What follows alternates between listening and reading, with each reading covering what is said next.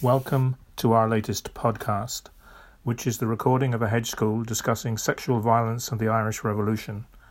This was recorded in the National Photographic Archive on the 26th of November 2019, courtesy of the National Library of Ireland.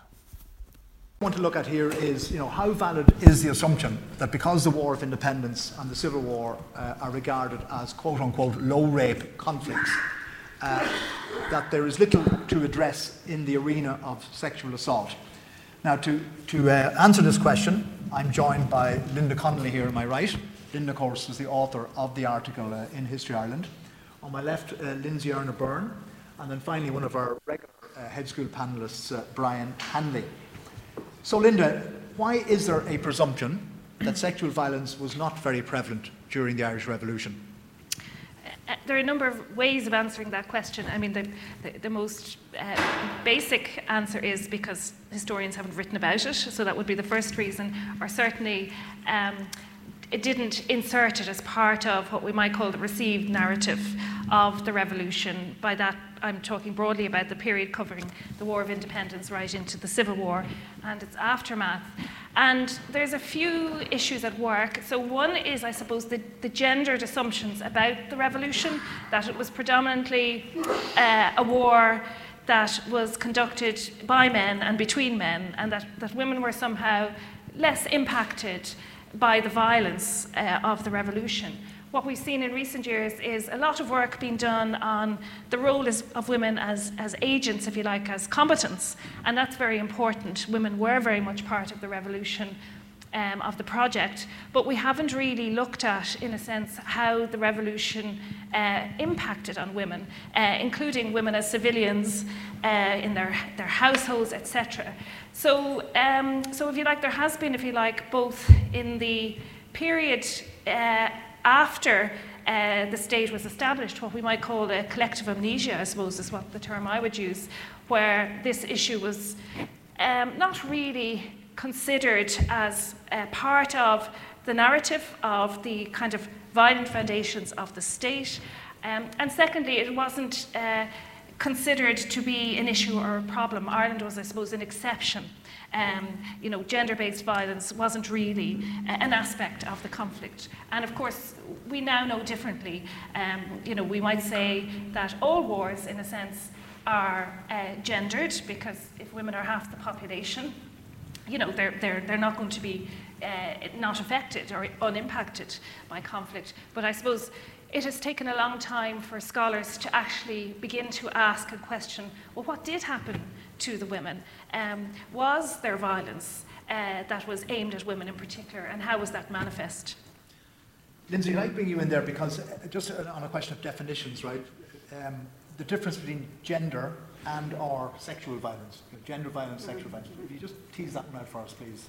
I think broadly when we're talking about gender violence, we're talking about violence that has a particular gendered nature to it. So, for example, if you were targeting a woman and you'd say that the attack on her was gendered, it would usually involve something that was specific to the female body, so either cutting the hair or stripping or some form of humiliation or some form of attack on the femininity that is also uh, uh, sort of a warning and a reminder to others. And that is usually kind of part of a, a insider violence more often than not. So this is usually a community kind of almost disciplining or policing itself. Whereas in terms of sexual violence, there is, you know, sort of an outward sexual dimension to it, mm. sexual assault or sexual rape or, or, or rape. And again, that might form part of the conflict, so it could be a weapon of war, but it can also be part of the overall increase of violence during war. So, particularly, for example, when war happens in intimate environments, so within the home, when you've got a particular type of warfare, those warfare lends, lend themselves more to that type of sexual violence. And we know from other conflicts, and this wasn't the case in the Irish Revolutionary period, we know from other conflicts that war also had a political, rape in war has a political agenda, we know, in terms of particular ethnic conflicts and so on. So there's that difference. Um, I think they serve sometimes different functions um, and they kind of uh, are played out in different ways. So, for example, gender violence tends to be more ritualistic, um, and that's part of it. Uh, that people identify that this is a warning, and it's a warning level that you, because you're a woman, or in this case, sometimes a man as well. Just talk a little bit about, about head shaving, right? Because this seems to be a, a universal tactic used, used, against women, certainly all over, over Europe. And I just a little bit of story. That's, that's our front cover here, right? Which is taken from a still from The Wind That Shakes the Barley. And um, it took us a long, long time to get that cover right, if, if we did get it right. First of all, you're not going to get an image of sexual violence or anything you know, of that nature. Obviously, nobody's going to take a photograph of it. But initially, we, we tried using the still itself from the film. Mm. And we had a little focus group uh, with the women in the office, uh, all the people in the office actually, but particularly the women. And they all found it deeply, deeply shocking. Words, we had to kind of tone it down, tone it down, tone it down until we came up with this one, right?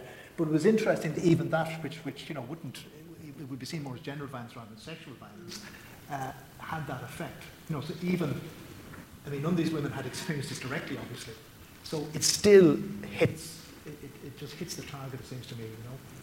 But listen, just follow up what you're saying. Um, how did contemporaries understand these distinctions? You know, the things you just, you just defined here very clearly. I mean, how, how were perceptions of that at the time? That's a really good question because I think it's, it's, almost a supplementary answer to what Linda was, was, was, was talking about as well, and that one of the reasons why this is a story that hasn't been written is because it's a really difficult story to write, and it's, it's a difficult story to talk about now, in contemporary speaking. So if we find it difficult now to talk about sexual violence and gender violence, well, you can just imagine how difficult it was uh, during that period. Uh, gender violence served a function to warn others. So it's a clear, and that's why it's almost always insider violence, and by that I mean it's, it's people policing their own women usually. So often this would be, the haircutting would be a way of isolating a woman who was accused of, for example, maybe consorting with soldiers, British soldiers, uh, during the War of Independence. And this was a form of sort of uh, placing her outside the confines physically of her society. It was humiliating. It was also quite, done quite violently. Mm. So there were chunks taken out of the head, often involved, you know, uh, violence in itself. But it was humiliating. It was a way of stripping them of their female identity. And it meant if you didn't want your local community to know this had happened to you, then you had to stay indoors. So it's also a way of literally uh, making women sort of stay within the confines of, of the home. And in the cases where, where this does happen and women do go outside, there are it's documented cases of them being spat at, people crossing the other side of the street, it having the effect it's supposed to have. Mm. So it was a way of, of, of, policing women sexually and of warning other women as well that this will befall you. And what, what was the attitude to victims? Generally, in relation yeah, to, yeah. to sexual gender assault, well, I mean, the, the, the, attitude to the victims of gender violence would, I mean, it's complex because it depends on each individual case. But in relation to gender violence, people were fearful. So they were very fearful of showing kind of uh, alliance with that, uh, but when it's inside of violence. In relation to sexual violence, again, that is so complicated because you're talking about a period when women's sexuality and the notion of people having what we would now call bodily integrity is just, it's very, very faint, it's barely there. People didn't talk in terms of consent as we now would. So a lot depended on your social status. Class comes into that usually, whether or not you're married, and how your narrative fits into another story. By that I mean, if you're going to report sexual violence during the 1910s, 19, during the, either the War of Independence or the Civil War, or any period during the 1920s, in fact, a lot depends on the way in which that assault took place, what your standing is in the local community, um, whether or not you're married, um, whether or not you're, it's going to um, really detrimentally affect your position in a, in a respectable society. Uh, women were suspect they were often not believed. Um, one of the things that was demanded of them was evidence of struggle.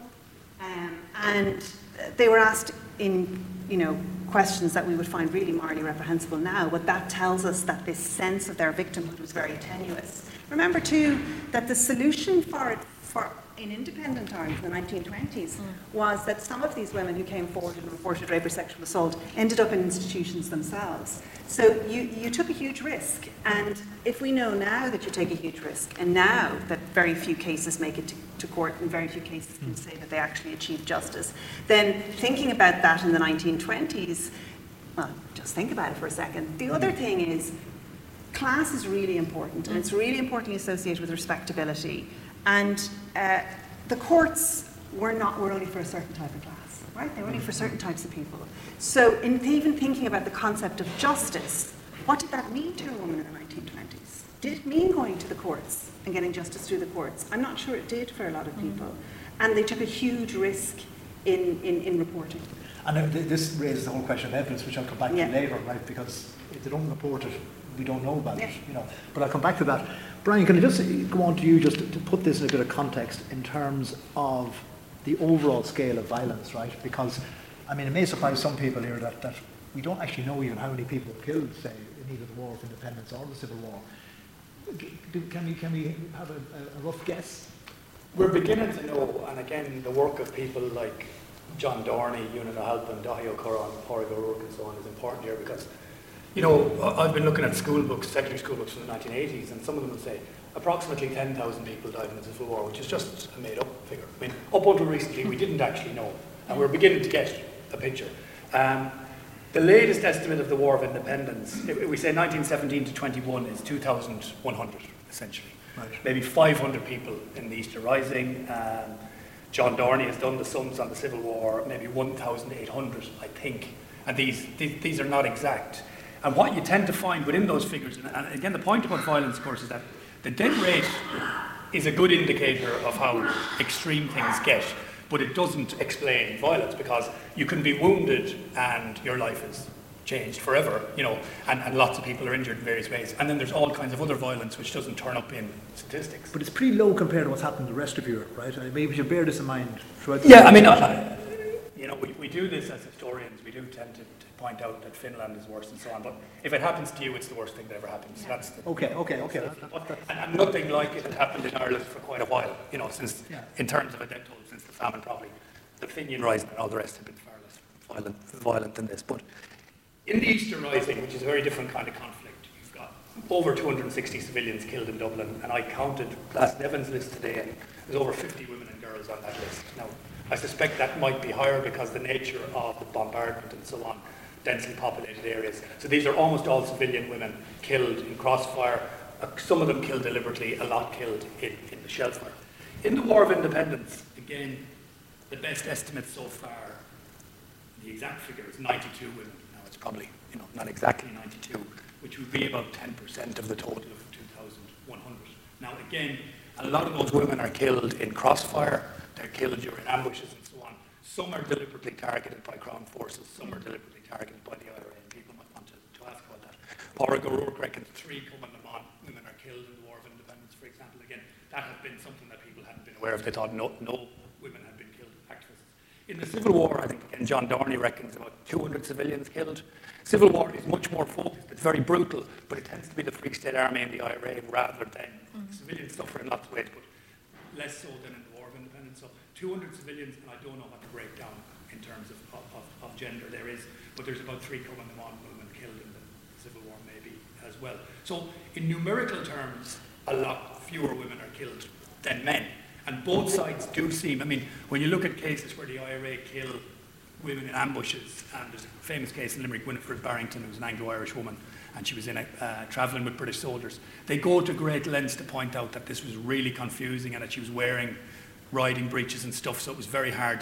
They tend to make a big case that we really didn't want to do this, mm. you know. So, and a lot of the time there is this, you know, uh, when women are killed, it, it is seen as, you know, um, it was an accident, there wasn't a, a, a desire to do that. There are exceptions um, by both Crown forces and, and, and, by Republicans and so on, which people may want to ask about. But in crude numerical terms, women are fatalities a lot less than men in, in those conflicts. Then do you want to come in on that? Because, I mean, it could be interpreted from what you're saying is that there is some sort of revisionist conspiracy to downplay the, the, well, the, the, the women as victims, where the point is objectively there doesn't seem that, that many of them. And I suppose, but you might say on the other hand is it sounds a bit um, daft, but when you're dead, you're dead. Um, whereas actually, you know, um, not to be facetious about it, yeah. Um, but you know, I suppose that you know, when we were talking about, if we shift the analysis into trauma, then we're talking about uh, things like injury or the impact of conflict on people who actually live. And I think that's where you clearly there were far less women killed, and it goes back to the question you asked me earlier: why was there less emphasis? Well, on the violence women experienced is because they were killed in no- numbers, and a lot of the discussion has been about um, who died. Um, and I think it's very interesting as the decade of centenaries progresses, we're asking an awful lot more about those who lived, um, the impact on uh, women who experience violence, but also things like intergenerational trauma, um, the hurt that exists um, you know, the, the, memory in communities. So, uh, you know, for me, it's very important, I think, to, to, when looking at the violence women experienced, well, then, you know, as I said, some may be dead, but what happened to those who were impacted by violence? And what we see is, you know, as, as Lindsey said, you know, there's different kinds of violence um, perpetrated against women, which is gendered. So, you know, the, example of uh, what we call forced haircutting uh, in the War of Independence. But then we might, you know, I suppose, talk about a continuum of, of violence, of gender based violence, where you also have things like what we call today uh, sexual harassment. So, where women are literally in their day to day duties, and you see this in the Bureau of Military History, they're going about their daily business or whatever, and they're searched, but they're not just searched, they, they can be um, sexually assaulted. And, you know, we see kind of references, I suppose, to that kind of behaviour the searching of women, the harassment of women. Um, that's you have a very good example in, in, the article, right? Yes, you know, exactly. Where, yeah, of, go on there. Of, of um, yeah. some young one who was, you know, had a grow for men in uniform, so yeah. he was put. Yeah. Uh, and then the local unit IRA guy stopped her and they gave her a very intimate search. I mean, it, it's, you, know, you, you, you, can read yourself in the, in the article. What it says is that you, you know, you might, you know, you might think searching, well, that was just searching, but it described how her inner garments yeah, were explored. So it's very know. clear this is a sexual yeah, assault, yeah, but that may not have, be how it was framed um, at the time. So that idea that the violence, you know, it's, it's, and again, likewise with haircutting, you see references again to members of Cumann may have been killed in uh, small numbers, but they often had their hair cut, but uh, combined with that, physically beaten up. And there are various examples, again, with the Bureau and the pension applications. We have a lot more evidence. Um, uh, Peg Broderick uh, Nichols, Nicholson in Galway is one example um, wh- where she was literally told she was going to be killed, so the kind of terror involved. Um, Molly Alloway in Youghal, member of Cumann na mBan, um, frequently raided, haircut, but also beaten up in the process. So, so I, you know, we're, we're looking at different forms of violence that intersect and interact in very different ways. And then at the other, I suppose, end of the scale, we're talking about um, actual uh, rape, and not just rape, but gang rape as well, which is a feature um, of the Civil War. So we have to be able, I suppose, look at violence as not being simpl- simplistic. It's not something you, can box in, and and also understand it. I think in terms of these different kinds of transgressions. The other aspect is you mentioned the domestic context as well. Um, Lindsey, is witnessing violence as well, and what we called the psychological impact um, of seeing somebody being killed or treated very badly, being shouted at, being harassed, whether that's through night raids. Um, it's always at night. It's always women, you know, being dragged from their beds, etc. So, so there's, I suppose there's a climate of violence. There's a culture of violence. Uh, which exists in conflict. Women are killed, yes, in less numbers, but um, I suppose that doesn't mean we should negate or not look at the impact of violence on women at the same time. I think it's also, if I can just on that, mm-hmm. I think it's also important to remember what the contemporary resonance of these things were. Yeah. So even in not killing women, there was a there was a performance element to that, right? Yeah. Because we don't kill women because we're we're dignified and respectable. British kill women, we don't kill women. So there was sort of a narrative that even that, in a sense, was claiming a kind of moral high ground.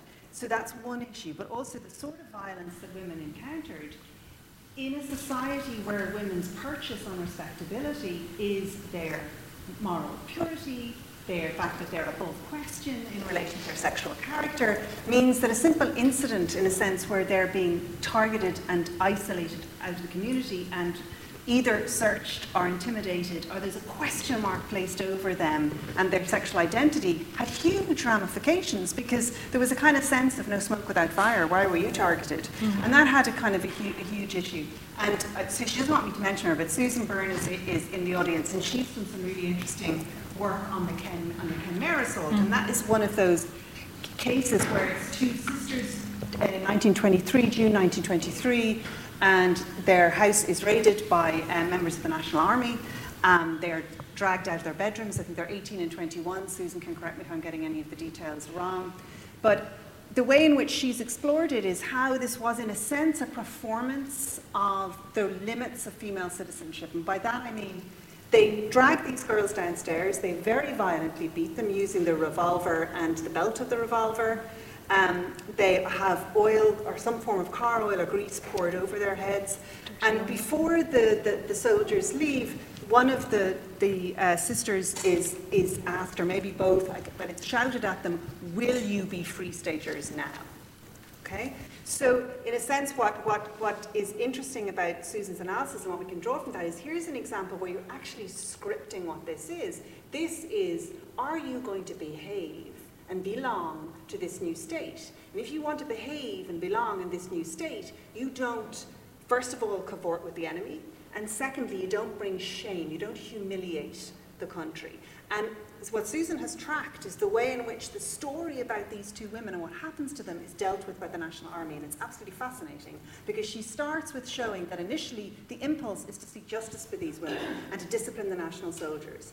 And then it becomes a story of, well, that's going to become quite complicated and that's going to be bad for morale. But if we reconsider these two women, not so much as victims, but as people that are being punished for something that they did. And they did do something. They were seeing British soldiers, they were bringing disrepute upon Irish womanhood. Uh, then it's not actually a crime, but a punishment. And then we're moving into the terrain of it being a little bit more justifiable. Mm. And so you've suddenly, in the arc, and, and, and Susan does a wonderful job of tracking this, in the arc of that case, you see a narrative that I would argue, and I come at this not as a historian of the revolution, but one as of gender. And I, that case to me is just this extraordinary opportunity for historian to actually see the paper trail where a narrative we're all familiar with well into the 21st century gets bedded down. And that is, if you can reframe what happens to women as something they might have brought on themselves, then the notion of justice becomes transformed and it becomes their fault. And I think that's a really powerful um, example of the ramifications of not, you know, of. Are we in the business of counting how many cases, or are we going to try and understand the cases that we do know about? And, and try and explore what they're telling us both about the conflict, but about the sort of state that was going to emerge out of that conflict. Brian, can I bring you in here because, um, and, and just following on from what Lindsey has been saying, right? I mean, it's well known that the informers, you know, were killed by the IRA, mm-hmm. and in, in, in point is, informers always get killed in conflicts like this. Mm-hmm. And it's, it's you know, I, I want to choose my words carefully here, you know, you know, for, for, for, depending on your perspective, it's an accepted part of what happens in these situations. So what was the, uh, what was the IRA's position to, to, to female informers? The formal rule was that women informers could not be shot. Um, in fact, Irish women who informed were not even to be deported. In other words, they were the theory, the formal rule, which was in the the, uh, the, the IRA's you know rule book was that essentially they were to be warned very strongly not to continue to give information. Um, and in three cases during the War of Independence, the IRA, as far as we know, killed women who they accused of being spies. Famously, so, Mrs. Lindsay. The, the, most, well, one of the most famous cases is Mrs. Lindsay in Cork, who did give information to the authorities, which led to the capture and execution of several IRA volunteers at, at. Um, in a period where the IRA in Cork was suffering setback after setback hmm. um, in the spring of 1921. GHQ in Dublin expressly told the IRA in Cork not to kill her. The IRA in Cork said if the men were executed, they would kill her in reprisal, and they did, and they buried her body, and it's never been found.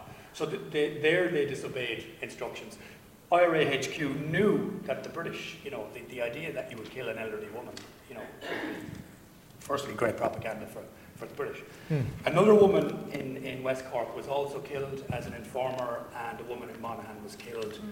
in what is a pretty murky case hmm. because she had been informing on rival poitín distillers. She was a poitín distiller herself. Right. She was a pretty marginal character, and you know, that one will run and run in terms of people trying to get to the bottom of it.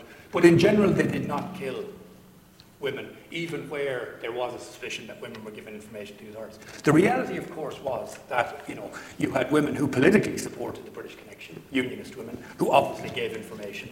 You know, um, you had women who gave information because they disliked the IRA for various reasons, and you probably had women, again, how we'll know, you know, in terms of actual espionage, but you probably did have women who were paid or who worked for the British in some way as well. In general, the IRA did not kill them, and in theory, they were not supposed to kill them. Now, I want to move on in the discussion, but I just want to remind everybody, I, I think I forgot to say this at the start, that, um, well, I did mention you, that you're at school, you know, when you have to do a bit of work uh, and involve yourself in the discussion. So just like to say that if anyone would like to, to you know, ask a question or uh, involve themselves in the discussion, we have a radio mic here, uh, so just put your hand up and get my attention and you can, you can join in the uh, discussion. I want to move on to some you know, case studies here, right? Um, and you know, and uh, just there's an advisory on this, people. Um, but because I mean, we are looking at particular cases here. Linda, tell us about the case of uh, uh Maggie, Maggie Doherty. Sure. Um, so, uh, as I said earlier, uh, uh, you know, one of the really important developments in this whole field is the availability of new sources that were not available before. And uh, the case of Maggie Doherty is a, a, really interesting one. So I'll give a bit of background to it. Maggie, Margaret Doherty, known as Maggie and her family, was from Foxford, County Mayo.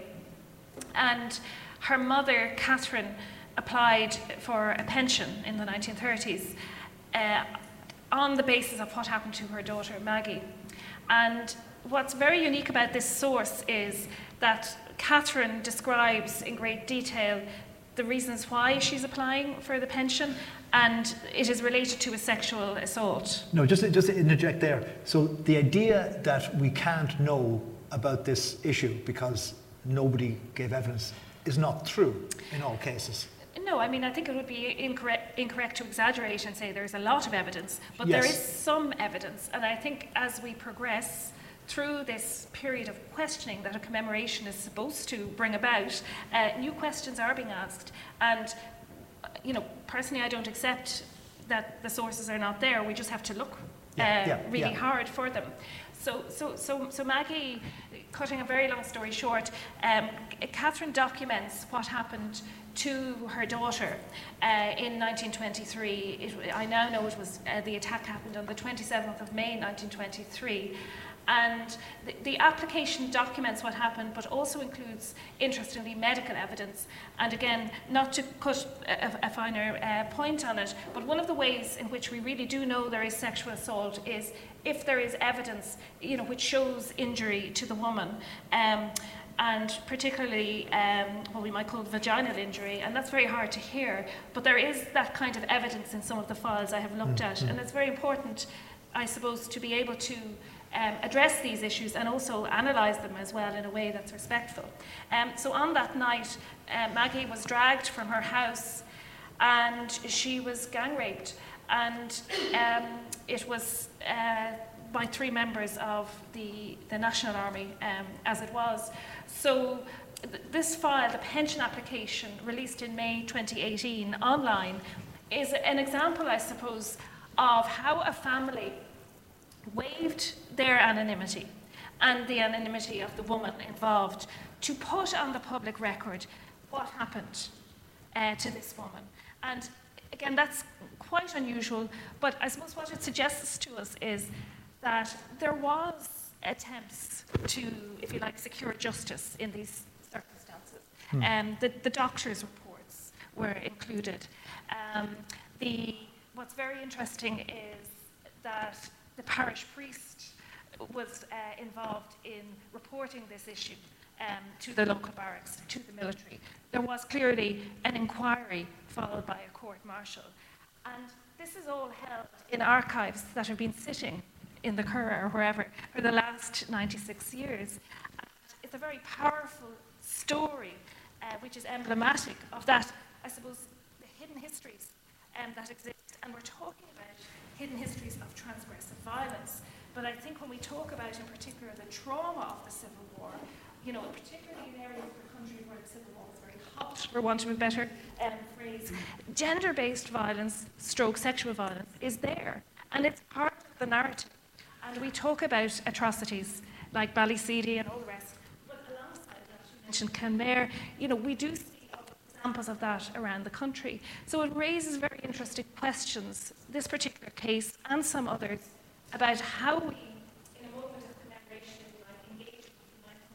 on the one hand, um, ethical research, but also respectful remembrance that can, I suppose, include or accommodate these kinds of difficult questions about the past. And also um, to, I think, the way, you know, what I always say in every talk I give is if we can't address these questions in the past, particularly when we're commemorating, how can we address them in the present? In the present, talking about sexual crime, remember, since 1861, the crime of rape is there. So we're talking about something that's very clearly outlined in the law. Um, so it, it, should be able to have a conversation about this. So what happened in this case then? I mean, the thing is, you're saying there's medical evidence, right? Um, yeah. For, I mean, just do we have any idea what the motive of these guys were? You know, I mean, you know, like had something happened in this region? Uh, was it revenge or something? You know, I just. I, I, mean, yeah. It, it, may seem like a stupid question, but yeah, uh, it, it, it, no, it's not a stupid question, and I suppose, you know, again, I've done quite a lot of research on this, and three members of her family um, fought in the First World War, so two for the British Army, one the American, but then she had a group of other brothers who were very active um, on, on the anti-treaty side in that area. And if you, I'm not an expert on um, the Civil War in Mayo, but I've read enough to see that, you know, it, it, it, you're talking about, um, I suppose, protracted uh, conflict. So could that there was an element of reprisal. But she was involved. an active Republican, though. She was, she was a member of Cumann na mBan herself. Not, you know, yeah, she was. She's a political operator herself. Um, she was, yes, that is correct. Um, but I suppose there were, I suppose, a couple of events leading up to that attack, you know, which might suggest this was part of the reprisal. Certainly, from what I can see, a targeted reprisal. You know, it, it was planned. Yeah, it was definitely yeah. planned. Um, it wasn't, you know, uh, this kind of, you know, again, one of the perhaps misconceptions we have again is that, you know, soldiers are drunk or oh, you know, they're kind of making it up as they go along. This actually attack, it's very clear it was planned. But I think what is really interesting is that and again, this is another aspect, and I keep mentioning trauma. So, what happened to Maggie, first of all, is that I said her family put on the public record what happened. And um, the pension was delayed for five years. Um, eventually, it was awarded. Maggie died in 1998. And um, very typically, and what you see across many of these cases in a psychiatric um, institution in, in Castlebar, and again, we see this with other cases and I think it really shows us, I suppose, in the, in the small number of cases we do have what I would call evidence for evidence, yeah. you know, medical evidence, military evidence, you know, uh, social history, all of the things we're discussing, that kind of cross-disciplinary approach, we can see that, um, you know, these transgressive acts are both involve physical violence because they're very violent, um, but also psychological violence, all and you know have this kind of dimension with so it is literally a, a, fate worse than death, you know. If I don't use the expression, you know, because she, yeah. she lived so, so many years, like you know, and, and, and died this this way. Brian, can I just bring you in because there is a question here that, in terms of the discipline of the National Army, right? Like, can we see this just moving away from the, the, the sexual arena for a second, right? This is this an example of an indisciplined rabble at work? Yeah, well, I think uh, there's a big question about the, the modus operandi of the Free State Army, the National Army, during the Civil War in terms of how it um, um, seeks to put down the, the anti-treatyites. And there's a whole stream of cases, most of them, um, or most of them so far, and again, this is, you know, Linda and, and other people are uncovering. I had no idea about this case um, until Linda wrote about it there's a whole stream of cases where the, the Free State Army kill prisoners, torture prisoners. Um, notoriously, you have the, the various events in Kerry. They involve a man, Paddy O'Daly, who's also involved in the Ken Kenmare case. you know, that, Yeah. that has been mentioned, mentioned earlier. Uh, Paddy O'Daly is a veteran of the Fianna in Dublin prior to 1916, fought in 1916. He personally shot dead the assistant commissioner of the RIC in 1920. This guy is, is, is an operator. And there is, I suppose, if, if you want to examine a case about the impact of conflict on elite units, because the worst things in the Civil War that were done by the National Army didn't tend to be done by the wave of young fellows who joined it in 1922, who you might expect to be indisciplined, or by the, the legendary ex-British soldiers, of which there were thousands, who also you might expect to be the bad guys. The worst things tended to be done, now I don't know about the case in, in, in Mayo, about the three men there, but the worst tended to be done by the guys who were the core of the pro-treaty IRA, um, Collins squad and so on. If Neil Jordan made a follow-up to Michael Collins and he took all the lads, the young, the young wisecracking lads from the room where, you know, they're joining the 12 apostles and all that, and he followed that up with a real story of the Civil War, it'd be a horror film. Right. Not right, for right. all of them, but for an awful lot of them. So you've, you've got an argument there about the impact. Most people in the, most men in the IRA didn't kill anybody. Most men in the Dublin IRA were lucky if they ever got a gun. But the squad did a lot. And by the time of the Civil War, these guys were pretty hardened. And they saw attacks on them. And sometimes, I mean, there's been a tendency from some Irish historians who, who overwhelmingly take the pro-treaty view Yeah. that this was the saving of Irish democracy and the state had to come down hard, mm. had to execute, you know, to, to, to teach a lesson and so on. But actually, the more that you look at it, there isn't a great strategic rationale for an enormous amount of things that the, that the Free State Army do. What there is, is revenge. In Ballyseedy, a mm. couple of Dublin lads, veterans, are killed that Paddy O'Daly is friends with. You know, in, in other cases, again, mm. it's very personal. Shaw, or Noel Lemass, for example, is killed after the Civil War is over, but he was suspected from June 1922 of being involved in an ambush in which three Free, State officers were killed, and these guys are determined to get him. So a lot of the time, this is pretty personal and not very strategic at all, and we can argue whether it actually has any great impact on, on how the war is won. But I think you've got uh, a guerrilla war in which the IRA kill more of them. The Free State Army suffers a lot more fatalities than the IRA, and guerrillas have the opportunity to strike and escape. Yeah. Free State Army then is like, well, how do we get revenge for this? Well, Right. we'll catch them and kill them. And generally, the government and the authorities cover that up because what do you do to your army in wartime? You don't put them on trial and make a show of them. Let- Let's speaking of which, in this case they did though. Um, yeah, and I, I was just going to add another layer, I suppose, to that, because I do think it is layer upon layer, and I, th- I completely agree with you, um, Brian. But there's another layer as well, which links the Margaret Doherty case and the Kenmare case, and the um, 1924 Army inquiry files are to be released at the end of the month. Um, now, I've looked at one of them, which is, um, they're in the Mulcahy papers, if anyone is interested. I write about the article in a bigger piece. But there is, the statement of Cahir Davitt is absolutely fascinating. Of course, the son of Michael Davitt, I think, um, from Mayo, obviously, uh, originally. And it's very interesting when you look at what we call the state, I suppose it was the, the fledgling state, so to speak, the executive led by Cosgrave, etc. You can see um, the way in which these cases the, the, the Doherty case, it went right up to the top. They completely knew about this. And I always assumed, someone who's been res- researching this topic for years, that um, nobody must have known about this. But of course they did. Uh, Mulcahy, um, Cosgrave, and Davitt was the one in both the Kenmare case and the Doherty case who looked at this and said, no, there's something wrong here. It doesn't add up. The behaviour is shocking, and he pushed for the court martial that occurred um, in in, in um, Claremorris, and uh, also was very uh, important in terms of uh, pushing for the Kenmare case to be looked at properly. That he failed because it was, I think, what Dominic Price um, calls a procedural cover-up in the case of Kenmare. But we didn't know about the Doherty case as well. So that begs the question you know, again, without exaggerating, but are there other kinds of cases? And it's in the, in the in digging down, drilling down, looking at these sources, both the state sources of the time, we can see um, that there were, you know, there was on the one hand an attempt to cover up, but on the other hand, if you look at certainly in the court martial that occurred um, in the Doherty case, you can see in the narrative um, da- da- um, Davitt's statement, etc., that the main concern was the reputation of the army. Everyone in Foxford knew this had happened.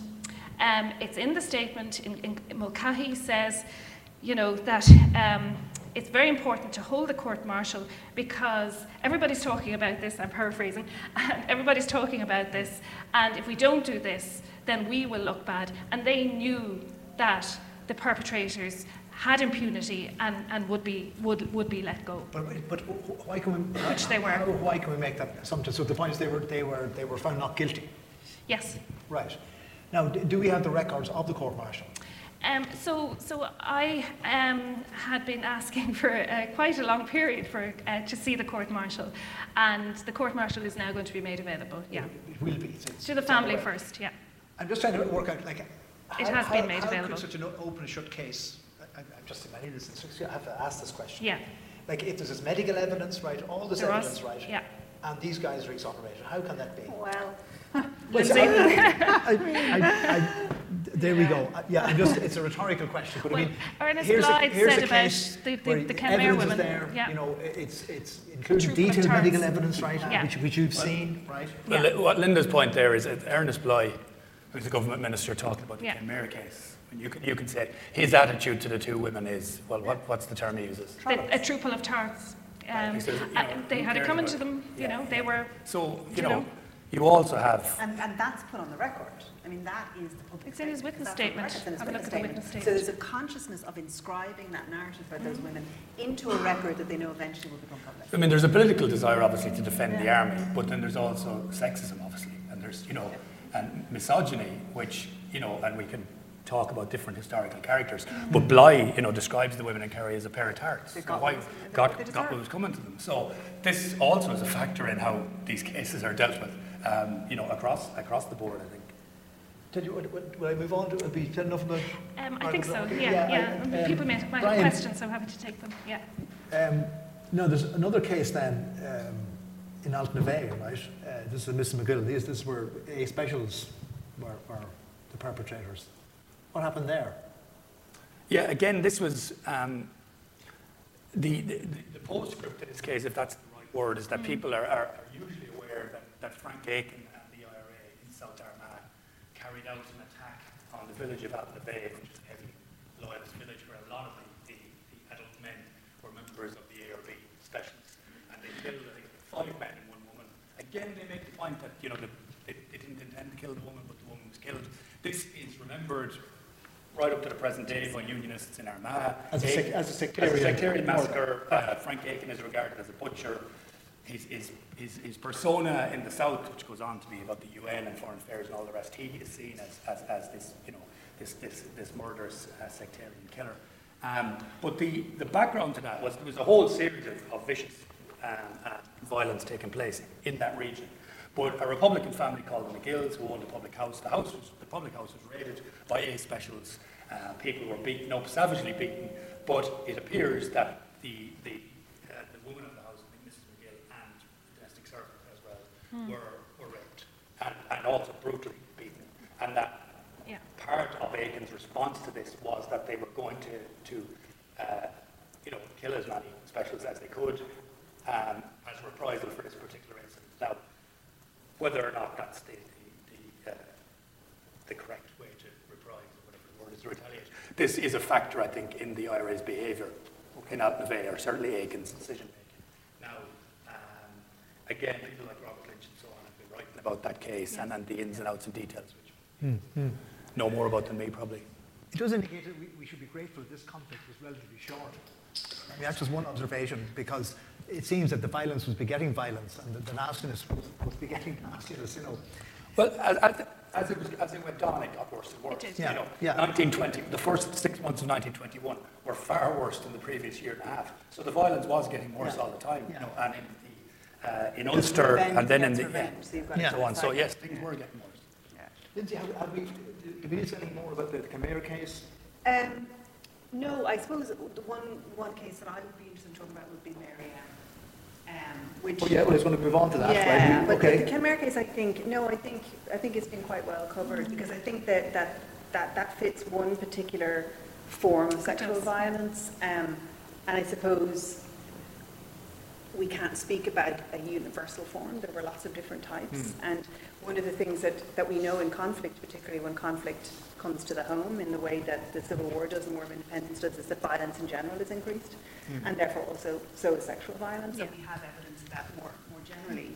Um, I suppose from my point of view, I didn't come to this topic as a scholar at all of the revolutionary period. I was looking actually in a completely different source, and it just alerted me to the fact that, you know, where are you going to find this source material, particularly if women have experienced sexual violence in a, in a place and in a way that doesn't fit with them. So, for example, in, in the case of, of, of Doherty, there's a frame for that story to emerge through the, through the pension application. Exactly. Um, and again, with the Kenmare case, there's a place for that, in a sense, that paper trail to be created. Except that, as is the case today, the majority of victims of sexual abuse do not report that abuse. Then, in terms of the holy grail of paper for the historian, we have to accept that intangible. And I was looking at a completely different source, which is a collection of letters written to the Archbishop of Dublin uh, uh, Byrne, Archbishop Byrne, who was the Archbishop between 1920 and 1940. And there's uh, seven boxes of thousands of letters written to him from people all over Ireland during that 20 year period for various different reasons, looking for assistance or um, looking for him to in, get involved in a dispute and so on. And it was in the course of looking through those letters, and I was looking really to understand poverty and how people talked about their poverty and whether or not they thought things were better after the Free State, and that's what I was looking for. And at the end of a very long week, on a Friday, I came across this letter I was about to finish, and, and what's why, why I continued the day was it was so beautifully written. The handwriting was so beautiful, and I had been dealing with a lot of letters that were quite difficult, so I thought I'll end with this one because it was beautifully scripted. And at first, this is going to sound strange, but at first it, it, it, it read like a love letter. Uh, it was sort of, it's eight pages, written beautifully, joint handwriting, which was very similar to my grandmother's. And, and it, from the very beginning, the author is, sucks you into a story. And so I began to read it. It was the story of a woman who's writing to the Archbishop because she desperately needs his help because she has had a baby outside marriage, and that baby is at this moment of her writing, and she's writing in 1924, in June 1924, is in a rescue home. And the woman who runs the rescue home, becomes a very well known character to me because she was very busy in Dublin, prying on the vulnerability of many of these women, was charging a lot of money for this baby to be kept in secret every month. And she was, the, the, the author of the letter was robbing her blind aunt's pension in order to fund this baby in Dublin. And she was writing from County Westmeath. And the woman had said, if you, if you don't pay me £20 to organise the private adoption of your baby, I'm going to arrive on your farmstead with the baby. So this woman is writing to the Archbishop saying, I am desperate. And she says, she tells the story about how she got pregnant. And she got pregnant in June 1923 when what she calls a gang of men broke into her farmstead, armed to the teeth and calling themselves Republicans.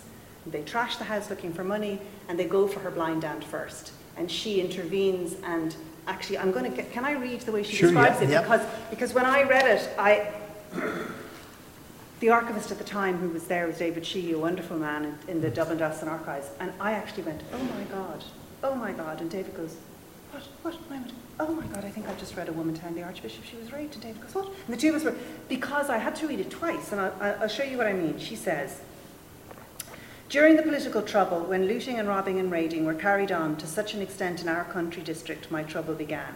In January 1923, a party of men, armed to the teeth and calling themselves Republicans, forced their entrance into our home, wherein three people resided.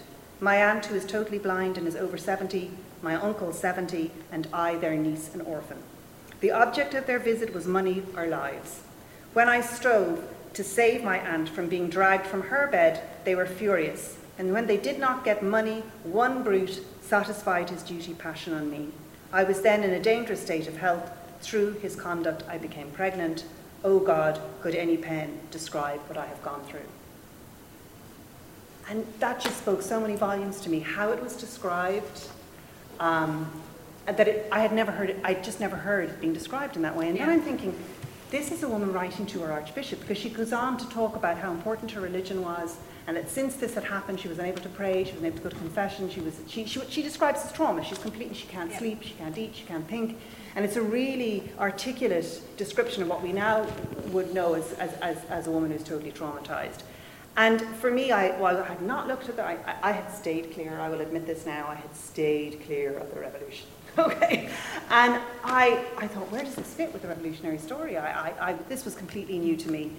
And just, just to end on that is that she tells this eloquent story, and for me, what's equally informative about her story is the response to her story. So here she is a woman, 1924, single, unmarried, the primary carer of her two um, aged rel- relatives. She is, to all intents and purposes, an unmarried mother, which makes her the lowest on the rung in terms of being trusted. And yet she writes this letter to the Archbishop, the kind of one of the highest in, in the hierarchical structure of a church she believes in. And he does not question the validity of her story for a second. Does he, resp- he respond? He responds and he gives her the money she wants. £20, which is a huge sum of money. The average amount of money that he's giving out is a shilling. Um, and, and if you're really lucky, it's a pound. And I've kind of tracked that. You get really, you get the money that corresponds with your class. So, and this money does not correspond with her class. And her letter is accompanied by her confessor saying, I knew of, this is what's also very interesting, I knew of this attack, I knew that it had been physically yeah. violent, but I did not know until she was with child the deeper nature of it. And her blind aunt and uncle, because the attack happens outside the building, she is kept from them as well. So in a sense, it, on so many levels, it makes us wonder about well, where are these narratives going to emerge? How are they going to emerge? In her case, the only reason we know about her is because she becomes pregnant and she is desperate both to save her child but also to save her own social standing. And she's afraid that the, you know, this baby is going to be brought back to the, to the doorstep. And that's the only reason we pick up that case at all. And, and in my case, it was totally it was totally accidental. I wasn't looking for it. But I think it raises all sorts of questions because Trust me, the Archbishop did due diligence. He would question every shilling he gave out. He would check that the guy who said the sewing machine was in the pawn really had the pawn ticket to prove it. So, and she was not in a forceful position in her society. This is a, this is a society that's moving into a zone of incarcerating such women. So she was really vulnerable by asking for help. She could have ended up being taken away to an institution. And she was aware of what her options were and how limited they were. And yet she, she felt she was telling a story that was going to be believed, and it was believed. So it just made me wonder about the way in which how many of, more of these subterranean narratives were there that it didn't cause surprise among any of the people, not a notice surprise at all among any of the people who read it.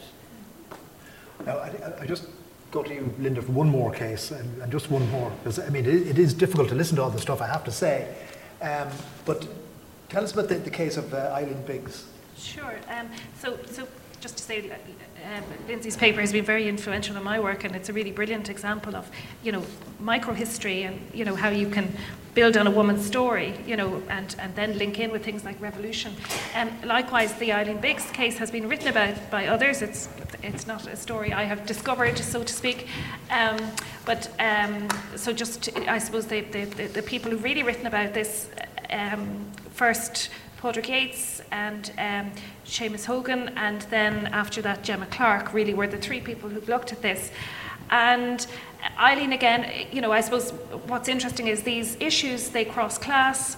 Um, there isn't one side perpetrating this, there isn't one group that isn't you know, unaffected. So Eileen was a Protestant um, woman, and again, um, so this attack on Eileen took place in um, the kind of Lough Derg uh, area, and Eileen. Um, so this was anti-treaty. Um, but um, I suppose what's again in terms of sources really interesting. So uh, the attack uh, took place in, in June 1922, and Eileen um, subsequently applied, uh, it was a compensation claim.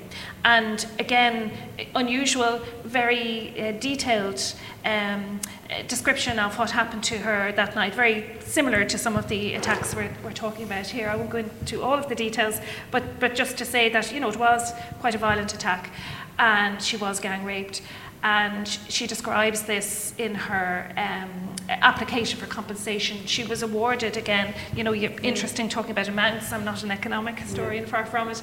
Um, but again, you look at the amounts uh, uh, awarded. So this was in the region of six thousand pounds, whatever that was at the time. Apparently, one of the highest amounts. That's, quite, that's a big, big figure. Absolutely. So, so again, again, interesting the way this was dealt with. So there was actually um, a, a, a, a kind of a court case, I suppose. There was a court case case, it was investigated. But in this case, the woman was um, too injured to testify. So the, it was considered that the witnesses were not um, strong enough. And again, that's very typical. You know, we talked about impunity earlier on. You know, the problem is, for instance, you know, with a very violent attack, if, if, you're, if you're not well enough to testify, well, then the case falls apart. So that would have happened um, quite a bit in cases that so just progressed. This, these guys were put on trial? Somewhere, yeah. Somewhere, yeah. yeah, yeah. Um, and, and, again, uh, um, exonerated? Um, not quite. Um, more like, I suppose. It didn't follow through with the prosecution. No, no, because okay. the the the, For lack ev- of evidence. Exactly, um, or certainly because the witness. Because the woman wasn't able to get the evidence because you're so badly physically and, and psychologically traumatized. And one of the witnesses who was in the house at the time couldn't really quite categorically tell, you know, the okay. identity, uh, stuff like that. Surprise, surprise.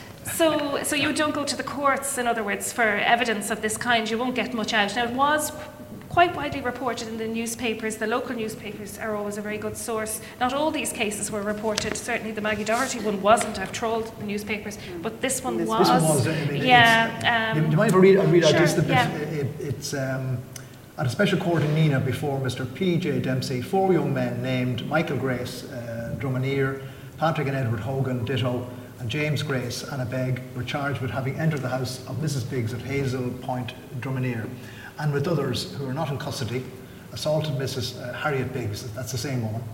Mr. James O'Brien, solicitor, prosecuted on behalf of the Irish government, and Mr. L.P. Gleeson, solicitor, appeared for the accused. Mr. O'Brien said that the case was the most serious that had come under the notice of the Irish government for the past, past 12 months, and they were determined that it should be probed to the bottom.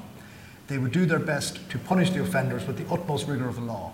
Unfortunately, owing to the attack that had been made on the lady, she was not yet in a fit condition to attend and give evidence. Uh, Mr. Gleeson asked to have the prisoners admitted to bail as they were already six weeks in custody and it was a hardship on them and their families. The President said that it was a most serious case, the most serious that had happened in the country for many years, and it was up to every citizen to do his best to help the capture and punishment of the offenders. The application of the solicitor for the defence could not be refused. Mr. Thomas Webb, who was with Mrs. Biggs' house at the time of the alleged assault, said that he, that he was locked uh, into a room. He heard noise in Mrs. Biggs' room, and when she was liberated, she was in a frightful state, almost unconscious. She told them that she had been molested by the men. The case was adjourned and the defendants were admitted to bail in a sum of £200 each. So the point is that is in the newspapers, that is in the public domain. Exactly. It's, yeah. it, so in that sense, it, again, it gives another dimension that wouldn't have been, again, that common. Um, and likewise, the, the compensation claim has, you know, a lot of detail in it. Now, there is well. a, an extra twist in this one uh, because it, there is mentioned that, that um, some were not in custody we're talking about. Uh... Um, yes, yeah, so, so one, one of the more, I suppose, controversial issues then um, that might arise then out of this is what happens, you know, if perpetrators are named and how that, I, I suppose, is dealt with. And um, and again, I mentioned ethics earlier on. I think you know we have to be quite careful if they're out in the public, as in the newspapers at the time they're named. So you're not waiving, I suppose, anybody's anonymity in that sense. So, so uh, Martin Hogan was uh, reportedly um, the leader of the gang who actually went to Dublin. And, and, and the, two, two, the people named are, are his brothers. Yes. So it, it's, yeah. it's, it's very close connection. He's and the leader the, of that unit and there's two yeah. brothers in that unit, you know. So yeah, exactly. So so I suppose, and and, and again, I would be not into the, I suppose the politics of recrimination when we're talking about the past. We have to understand all aspects of it. So um, he was subsequently killed. Um, well, murdered actually. Well, again, terminology is is um, important. Um, murdered, murdered by the Oriel House gang. Again, yeah. I'm not a, a, historian of the revolution, but I know uh, who they are. And um, again, you mentioned tortured, and so so so again, you know the violence, I suppose, is all encompassing um, in that sense. But then you know? he's commemorated.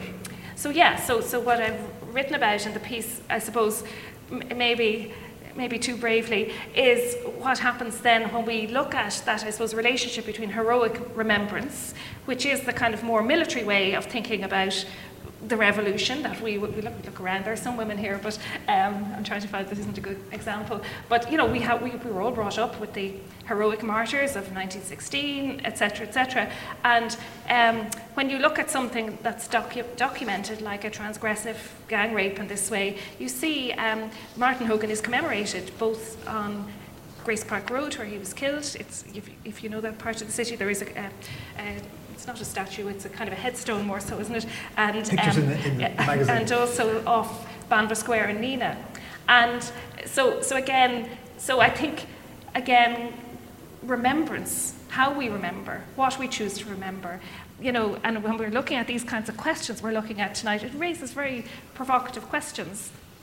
And um, I, I, would say we shouldn't be afraid of those questions hmm. because, you know, somebody said to me, I spoke in Belfast in August, and they said, God, what, you know, would, should we take a hammer to them or whatever? And I said, no. I said, because we, what we should do is engage in a critical conversation with them and about them.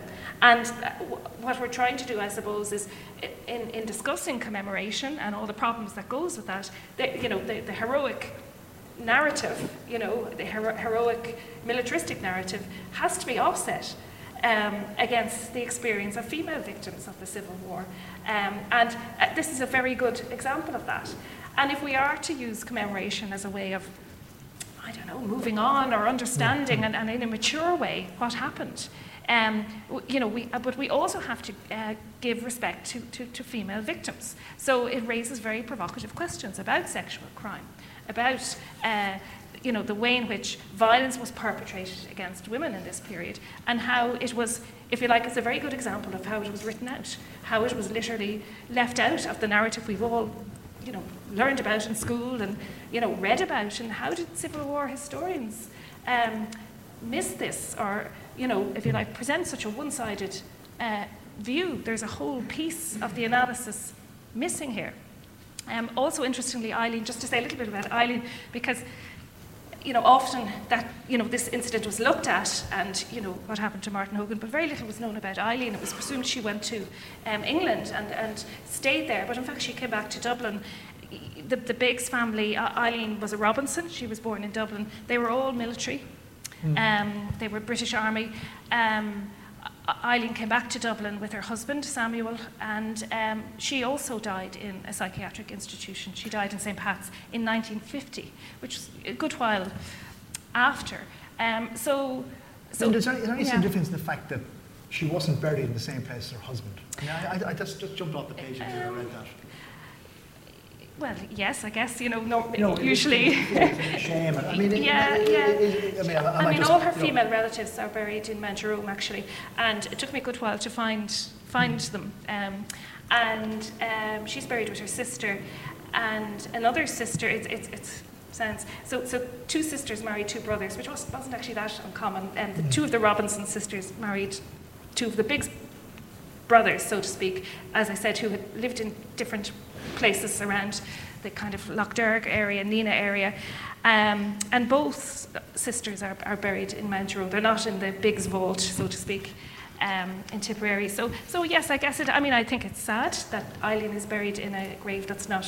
It's unmarked. There's no headstone, um, and that that sits alongside memorialisation of the heroic aspect. So these are, you know, mm. forgotten histories. They're very sad stories, and they tell a lot, you know, about what we're talking about here, that there's a hierarchy here. You know, there is a hierarchy in, in, in the way we've written this history, in the narrative, and in particular the way we have studied violence. And yes, you know, she wasn't killed, but she was nearly killed. She was almost killed, you know. Now, I'm looking at the time here, guys, so if anyone in the audience want to come in, um, we have a radio mic here. Yeah. Well, you take the, the mic. Do you, you, want to come in? Yeah. Just stand around here in front. Um, very interesting to listen to the panel members and yourself, Tommy. As I understand it, we're discussing the assumption as to why there was no sexual violence. I think, I suppose it comes from my training, which I won't go into. Back in the 70s, you had to make certain assumptions for and against when you were looking at these issues. And I think that if we all stopped in the early days of the 21st century look at what was happening in the early decades of the 20th century, we're looking at it through a different prism altogether. So maybe even to change the question or the discussion to say, why don't we assume, and I think there are good grounds to assume, that in fact there was quite a lot of sexual violence, rape, etc., etc., not just during the Civil War, but a lot of the participants in that war were the product of the previous war of independence. But, um, and I noted the contribution by our panelist that we kept, or they kept, informers silent and they were told you don't shoot them if they're women. Well, the alternative to that was if there were informers or alleged informers, there were other means of keeping them silent, one of which was harassment, rape, sexual assault, which, from my mid 70s looking at issues of this area of equality in the broader sense, and speaking to some of the women of that era who were still alive, they said, quietly, I suppose, because it was still the 70s, but it was post Vatican II, and it was well beyond the ladies kneeling down saying the rosaries and things like that. All, all highly commendable, but of an age or of a time. And a lot, I won't say a lot, but the number of people in their 70s at that stage, in the mid 70s, who were the product the, of that generation. And some of the stories that were coming out privately, because even in the 70s you didn't speak of these things. And it's difficult to even speak of them in the, well, for the, my age anyway, in the early 21st century. But if we, I come back to my point, maybe if we all just stopped and assumed mm. that there was sexual violence and there was a use of that in order to keep women quiet, and a lot of them wound up in what became Magdalene homes in later generations, but they wound up in allegedly psychiatric homes as a consequence of what happened to them during that period. So I think let's stop and rephrase the question and assume there was a higher degree than we're led to even think that sort of violence. Anybody else want to come in? I tell you, if you're Thanks. Um, on the, the commemoration, the decorative commemorations or whatever, uh, this is a particular period now where sources are coming out. Uh, they've been concentrated on developing the sources, like pensions and the witness statements and brigade reports and all of this sort of stuff. Um, it's been concentrated on this particular period at the moment because of the decorative commemorations any extent, at this point now, you're having your one shot at this. And uh, you need to do a sort of a, a, a, comprehensive look at the period now. I mean, I'm thinking, for example, of even uh, uh, the Battle of Clontarf. There was the same thing happened. a huge amount of research done in the up to the to the to the commemoration there, and uh, it sort of faded away because there was money around so forth for financing stuff. So I'm wondering to what extent, in the run up to this now, which is going to be a very, very difficult period, um, do you feel this is your one shot at it uh, at this stage? And it, it may be much more difficult to go into it at a later stage. Thanks. Well, I mean, I, I mean, this is the first time I've been involved in a discussion of this particular aspect. Um, and I think that, I mean, I think what, what's been noticeable is that nothing is going to match 2016. There's already a decline in interest among the public in the War of Independence, even though that could be all kinds of commemorations and discussions, but it's never going to match the GPO 1916 and all the rest of it. So, I mean, in terms of is this going to be the great chance? I don't, I don't think so because I think what we're beginning to see is, and we're, we're very lucky, I mean, the, the Irish state, Southern Irish state, gets criticised um, um, for a lot of stuff about commemoration, but the documentation that's available to do with the revolutionary period is, is unprecedented. I mean, one of the reasons why you're, you're able to clear to an extent, some of these arguments up is because of things like the pension files. Now, the pension files are difficult reading anyway. Um, the Bureau of military history statements were meant to be read, and you have to see them in that light because even if it was only going to be 60 years later, the mm. man or woman given that statement knew that someday somebody would read it. Yeah. The pension files weren't meant to be read.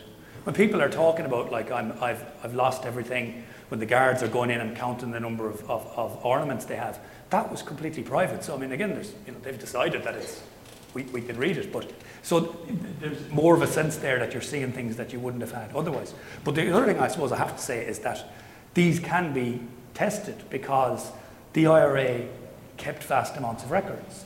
So there's things said in Bureau statements and in pension statements that can be contradicted by the Mulcahy papers, by contemporary IRA documents, and some of these individuals can be traced. So you'll find, you know, in a pension statement, I mean, I, have been looking at outside Ireland, uh, a guy who's involved in smuggling from Liverpool, and it's like his pension, his pension statement, is, there's no shortage of people saying this was a brilliant fella. And in the Mulcahy papers, in a note to Michael Collins, they're saying he's a drunkard and he can't be trusted. So again, 30 years later, 20 years later, people have decided the guy deserves a pension right now. In more, there's more serious questions than that, but there is a huge amount of, of evidence. So whether, I suppose the danger is, and this isn't what Linda or Lindsey are doing, they're being very, very careful in the cases, is that yeah. you take a particular case and you say, the rape of Mrs. Biggs proves that the anti-treaty IRA were an organisation of rapists and that this is what awaited us if they'd ever come to power. Or you take the cases involving the Free State Army. I mean, I've already, you know, talked about the squad in a certain way, which again, it would be difficult for people, difficult for, for their relatives, you know, in, in certain, so again, we, I have to stand up and say, you know, I, I, I, think these things. But, you know, the Free State Army, as far as we know, um, you know, didn't commit thousands of rapes, but we don't know how many they did commit because, again, you know. But but the point is that we we're we're slowly uncovering these things, and it can do without the banner headline saying this proves that one set hmm. were the bastards, or you know, on the other hand, that without really going through the evidence that everybody was doing this all the time, which we don't know. Now, there's, we didn't talk about other types of violence, the gendered violence, so much, which was very widespread particularly in the War of Independence, of haircutting and so on, which is a, another question which, again, does come up all over the place and which does raise questions again about how a revolutionary army stops fraternization with the enemy because all armies try to do that, and that's not a the Irish case as well. So I think we, have got to examine those and, and, be very, you know, careful about how we talk about them. I have to say, Brian, Brian, it, raises a much more disturbing question, right? uh, especially if you're a man which is that men tend to do these things. And I, obviously, most men don't do them themselves, but they do, in some way or other, collude in, in, in not facing them and covering them up. You know what I mean? Like this, this is a far more disturbing question, right? That there's a whole uh, culture and attitude uh, which allows these things to happen. And they still happen, which is another uh, there's a, there is another question about the military and armies as well. And, and Tom Clonan was going to be on the panel tonight, unfortunately he couldn't be because he did a lot of investigation into the defence forces and so on. And that would have been very interesting. I'm not qualified to talk about it. But certainly from 1914 onwards, there was a consciousness across the globe about rape and war because yeah. well, well, everybody would have been aware. In 1914, when the Germans invade Belgium, the big rallying cry is defend Belgium and so on. And one uh, home rule MPs, for example, I mean, I think Patrick Moama said, you know, some of their speeches are almost pornographic in nature because they are talking about the Germans carrying out rape after rape in Belgium and northern France, raping nuns, uh, nuns being stripped naked and chased down the street and so on. So from the beginning of the First World War, there was this consciousness about rape and it was always propagandized. So the German army did commit rapes, but of course the Allies accused them of rape all the time. On the Eastern Front, the Russian army committed rapes, and in pogroms against the Jews and so on, Tsarist troops also committed rapes, and there's rapes on the Italian front and so on as well, and then in the Greek-Turkish Civil War and in Silesia and in, and, and in Finland and so on. This is a, an international question, and I suppose the, the point is that it's the other side always accuses it, it is seen as there wasn't a specific in The Hague in 1907 when they were beginning to draw up these rules about war. They didn't expressly outlaw rape. What they said that armies should respect family honours and rights. I, I don't think it's until after the Second World War that rape is specifically included. But certainly from 1914 on, there's this consciousness that when war happens and there's invasions and so on, there are, there are rapes. I think what's really important too to that is the context of what people are talking about. And when, when, when rape is used as a sort of a weapon against the enemy for propaganda, this is about male honour and the honour of the nation. It's something different to the sort of intimacy of these assaults that we're, we're talking about. I suppose the, the things why you come into this to understand, and there were ways of using, you know, not killing women was also partially we're better than our enemy, and likewise the enemy does these horrific things, and the more horrific we can describe. That's not really about the women, and it's not really about the way in which that rape was being used to police women. These are di- so it's happening on multiple, multiple levels. I suppose from my point of view, what I'm what I'm most interested in is understanding this the, the, the overall status of, of victims of abuse and rape during, during the 20th century, and and in, in the context of revolutionary period, is it exceptional what happens there, or is it happening before and after? And one thing that's really interesting when you're talking about people were conscious of rape and they were conscious of it in, in this kind of warfare of morality that also goes on in war, you know, which enemy is worse. There's also another narrative bringing it to the centre, and that's a feminist one. And so the, the, the first wave feminists, one of the things they're doing in the Irish Citizens, is they're going into the courts and they're witnessing what's happening. They're, they're a double sexual standard. They're beginning to question this idea that men's sexual passions are uncontrollable and they're not responsible for them, and women are responsible for them. And this kind of this double double, double standard is being questioned as early as the late as the late 19th century and 1910. So, mm. so these women are putting time in early to give vocabulary and an understanding for the dynamics of sexual violence within society. So I think we have to be careful, you know, about w- what way, what context, in what context are these rapes discussed and also in what context are they experienced. So for, for a lot of, of, of the insider violence, for example, that's about isolating women from their community, but it's also about showing women that their belonging is contingent on their behaviour. Yeah. And that mm-hmm. behaviour is mm-hmm. almost always understood yeah. within terms of their body and what they do with it. And we can be, you know, kind of crass about that in the sense of family honour is can I be sure my children are the children that you're having? So there's that kind of really kind of visceral sense, but there's a broader sense Irish can start to lean in the 20s. And a big part of that is an emphasis on a sense of Irish purity. You've got clean boys and you've got pure girls. Yeah. So there's a kind of, a being simplistic, but there's a hell of a, a, a, just an infrastructure that moves in behind that ideology and enforces it. And yeah, and, I, and, and uh, well, my point is, when I first came, I, as I say, I didn't go to Revolution, but I looked at the reports in the 20s, and I'm thinking, why are these people obsessed? They are obsessed in the 20s about sexual immorality. Yeah. Like, where's this coming from? Very you know, they're really being quite controlled. And then I'm thinking, is it coming from a period of violence before? And we have to look at, because contemporaries in the 20s felt that generational discipline had broken down, and they felt that, that the sexual discipline had broken down as well. Why do they feel that? Yeah. And I think we need to kind of look at the revolutionary period and see what kind of a state is being formed after all, too. but, but certainly, in the last war, a state is being formed, it's being inscribed, its records are being created, and that's going to have a long-term yeah. But it's, you know, but it is it, where you're talking about the state archive, right? It, it, it is the state, it's state violence. So, you know, um, and just to say, I, I, I, agree with you. The problem is, you know, I suppose as scholars, we have to provide evidence or we'll be laughed off the stage. You know, you will be very quickly doubted and, you know, it will be denied. So that's why I'm very careful to, to, to use an awful lot of evidence.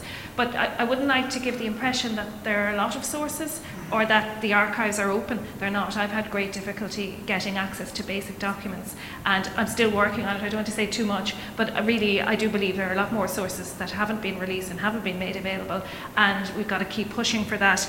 Um, I think um, the um, today just to use an analogy, the, the um, retention of records bill was discussed before uh, the Oireachtas committee. The proposal is to close abuse archives until 2094. I think we can't be complacent. And, you know, I would say the same with this area. I would hate to think that we would all go out tonight and say, oh, isn't that great? There's all that evidence.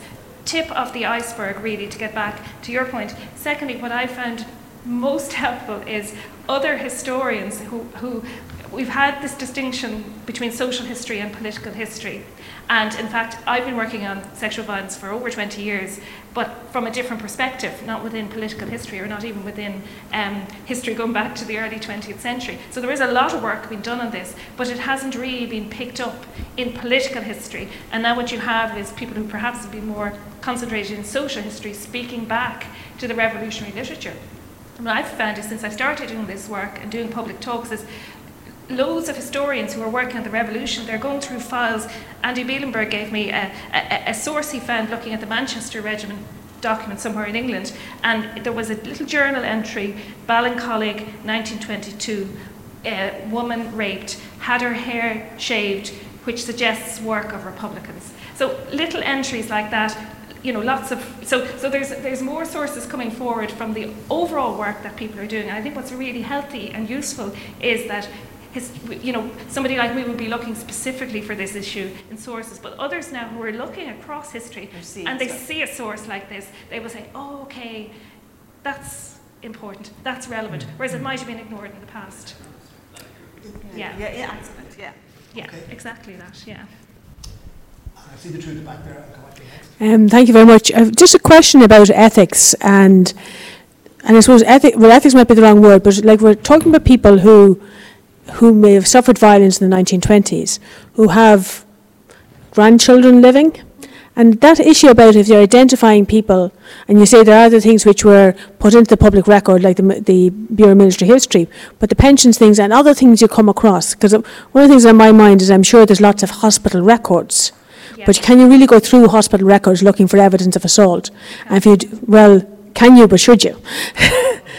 and, and if you do that, what, what, what is so you have the people who may have who may have been assaulted, and they have descendants, or maybe the people who've been accused of assault, who also have relatives, and maybe the people who are accused of assault were, like, were they accused, but was it how how how well was that pursued? So how do you manage that from when you, the uh, people, and particularly you might have say clearly identifiable names like Biggs, which would be uncommon. How do you manage that about for descendants? I, I made the decision with the case that I was talking about I actually had to, when it was submitted to the journal, two of the readers were like, this was 1924, why aren't you naming her? Yeah. And my argument to that was, this was, was just a private document, it only comes to the surface because she wants to keep it private. And, and I already felt, I, I have had conversations with her, I don't know how she feels about what I wrote, I tried, so I did feel a burden about being as sensitive as I could to understanding how she understood or what I thought she was trying to say from her record. But I changed, I kind of changed the address and I changed the name to in order to fight to do that. And in my case was I didn't need to name her for this story to have resonance. Now I think there's a difference when they they're public. Yeah. But it does raise a larger question about digitisation, right? So we did have this conversation in another context. So when you've got a small little archive box, so I had to go through 4,356 letters that aren't catalogued to find her letter. So if somebody, so in a sense, that's going to be difficult for the people to pursue and to make her public. Um, but if it's on a digitized, you can search, word search, does that change the ethical, you know, we are not really in the history profession, certainly we're not having a robust conversation about that. And the other reason to finish it, is that this has current day implications because in a sense if you think about the um, mother and baby inquiry you think about the Magdalen asylums and this is living history this led to a whole a whole system if you like that we're still trying to understand but also we're bringing the rape myths endure the one thing that really struck me is how the same questions haunt women, the same narratives are expected of them, and there's the same tendency not to believe them. I've spoken about so many things in my historical career. This is the only time when people have said to me, I've never been asked that about various other sources, right? So, so it's still even in the grave. That's, we have not dealt with that now. And I do think that history presents us with an opportunity to have that conversation and maybe to help us frame it differently now. Because we were all gripped by certain trials, right, recently in the, media. But as historians, I just sat there and I was so depressed by the fact that the resonances were, for me certainly, at least 100 years old. And I couldn't really interesting question. Um, Yeah, thank you. It's a very interesting conversation and, and well done on the research uh, uh, in the article, Linda. Um, I'm just, as you said there, I hope that we can further discuss this in the Decade of Centenaries. But according to the official website, the government website, that the Decade of Centenaries is from 20, 1912 to 2022. And I don't know when that happened because originally it was 1913 to 1923. But I'll just read it from you. It says, um, um, the Decade of Centenaries programme aims to commemorate each step that Ireland took between 1912 and 1922 in a tolerant, inclusive, respectful way. It'd be an awful shame to leave out the Civil War in that period. Anyone, do you know anything about that? I have my suspicions.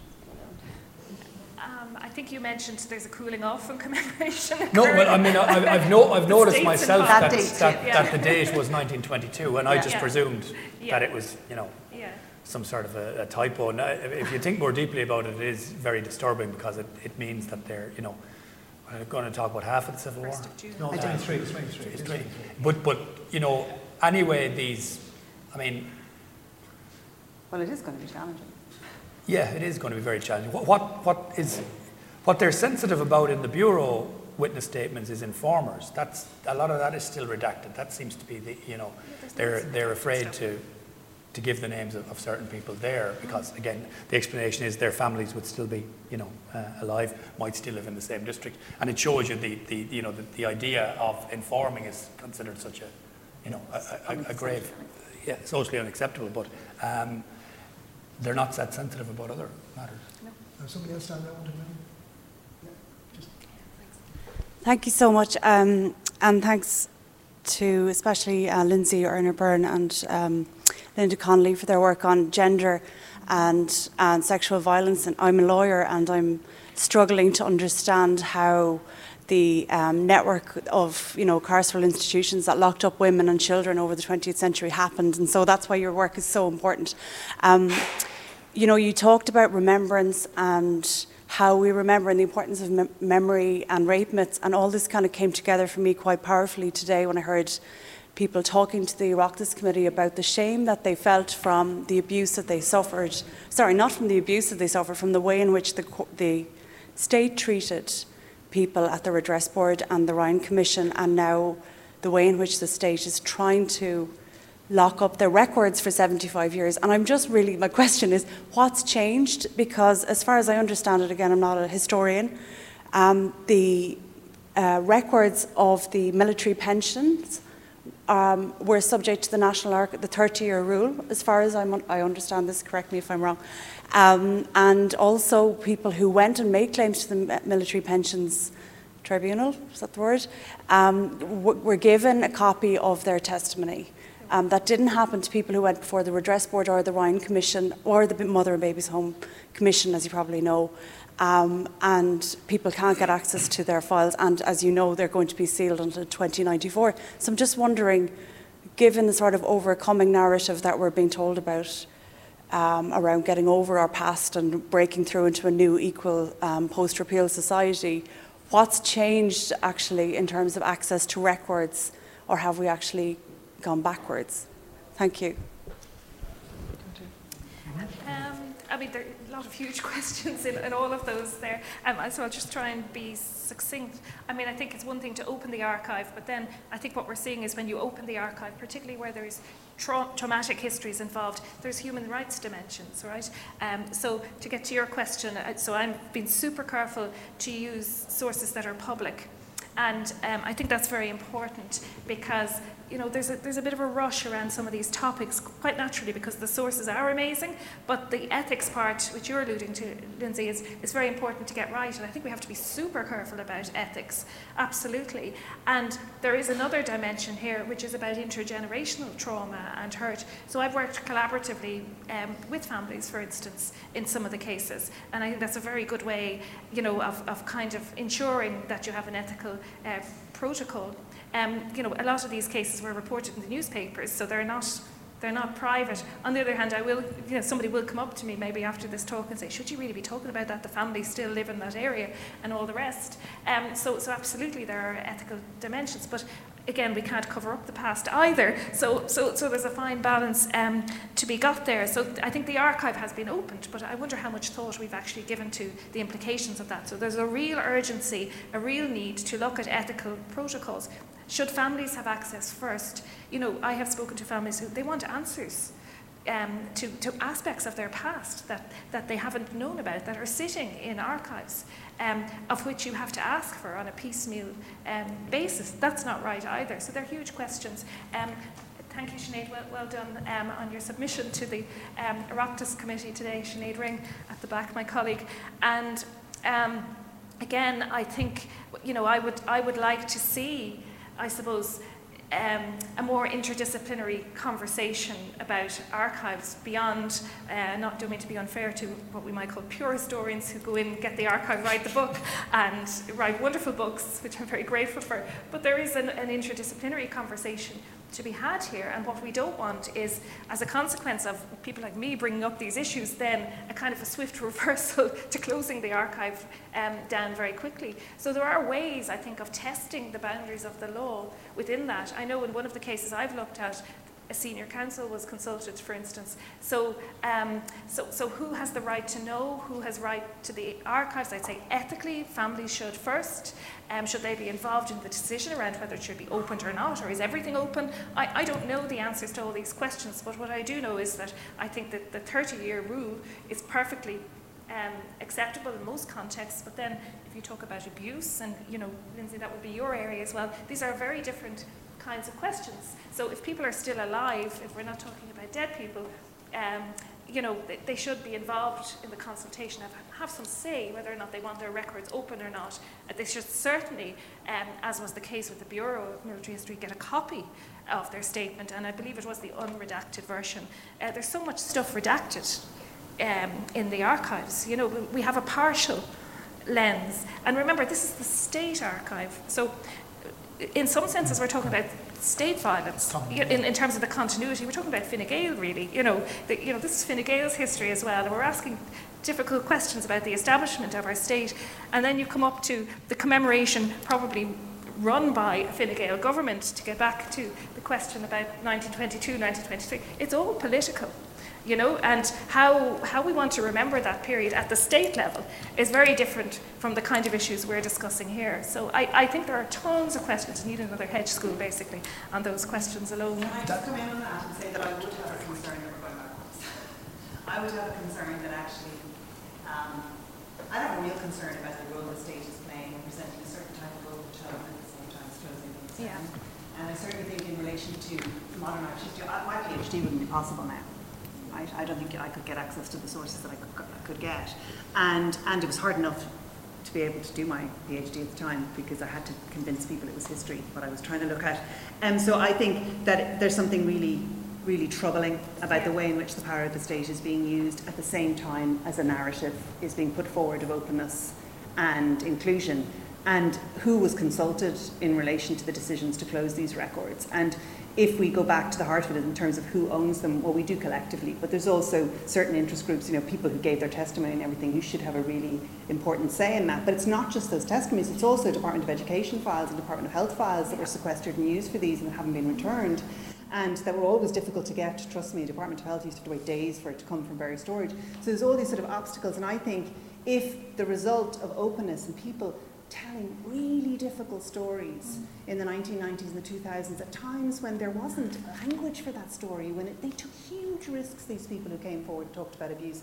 And if the legacy is that that's been closed down, I think that's a travesty. So I do think that, that, and I'm, as a historian, really grateful for people in the legal profession and people who have an expertise in human rights, mm. who have been doing so much, like Maeve O'Rourke, mm. and various other people who've, doing, who've been doing so much to raise this, because in a sense, that's something that, that, that, historians find quite difficult, but the ramifications for us all are huge.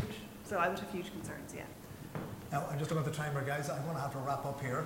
Um, I have to say that I've been doing hedge schools for about 10 years now. This is the most interesting one by far. I mean, he I, says I'm that just, to all the time. I don't, I don't. And, uh, but, I, but I have to say, it, it, it, it has been disturbing as well. Right?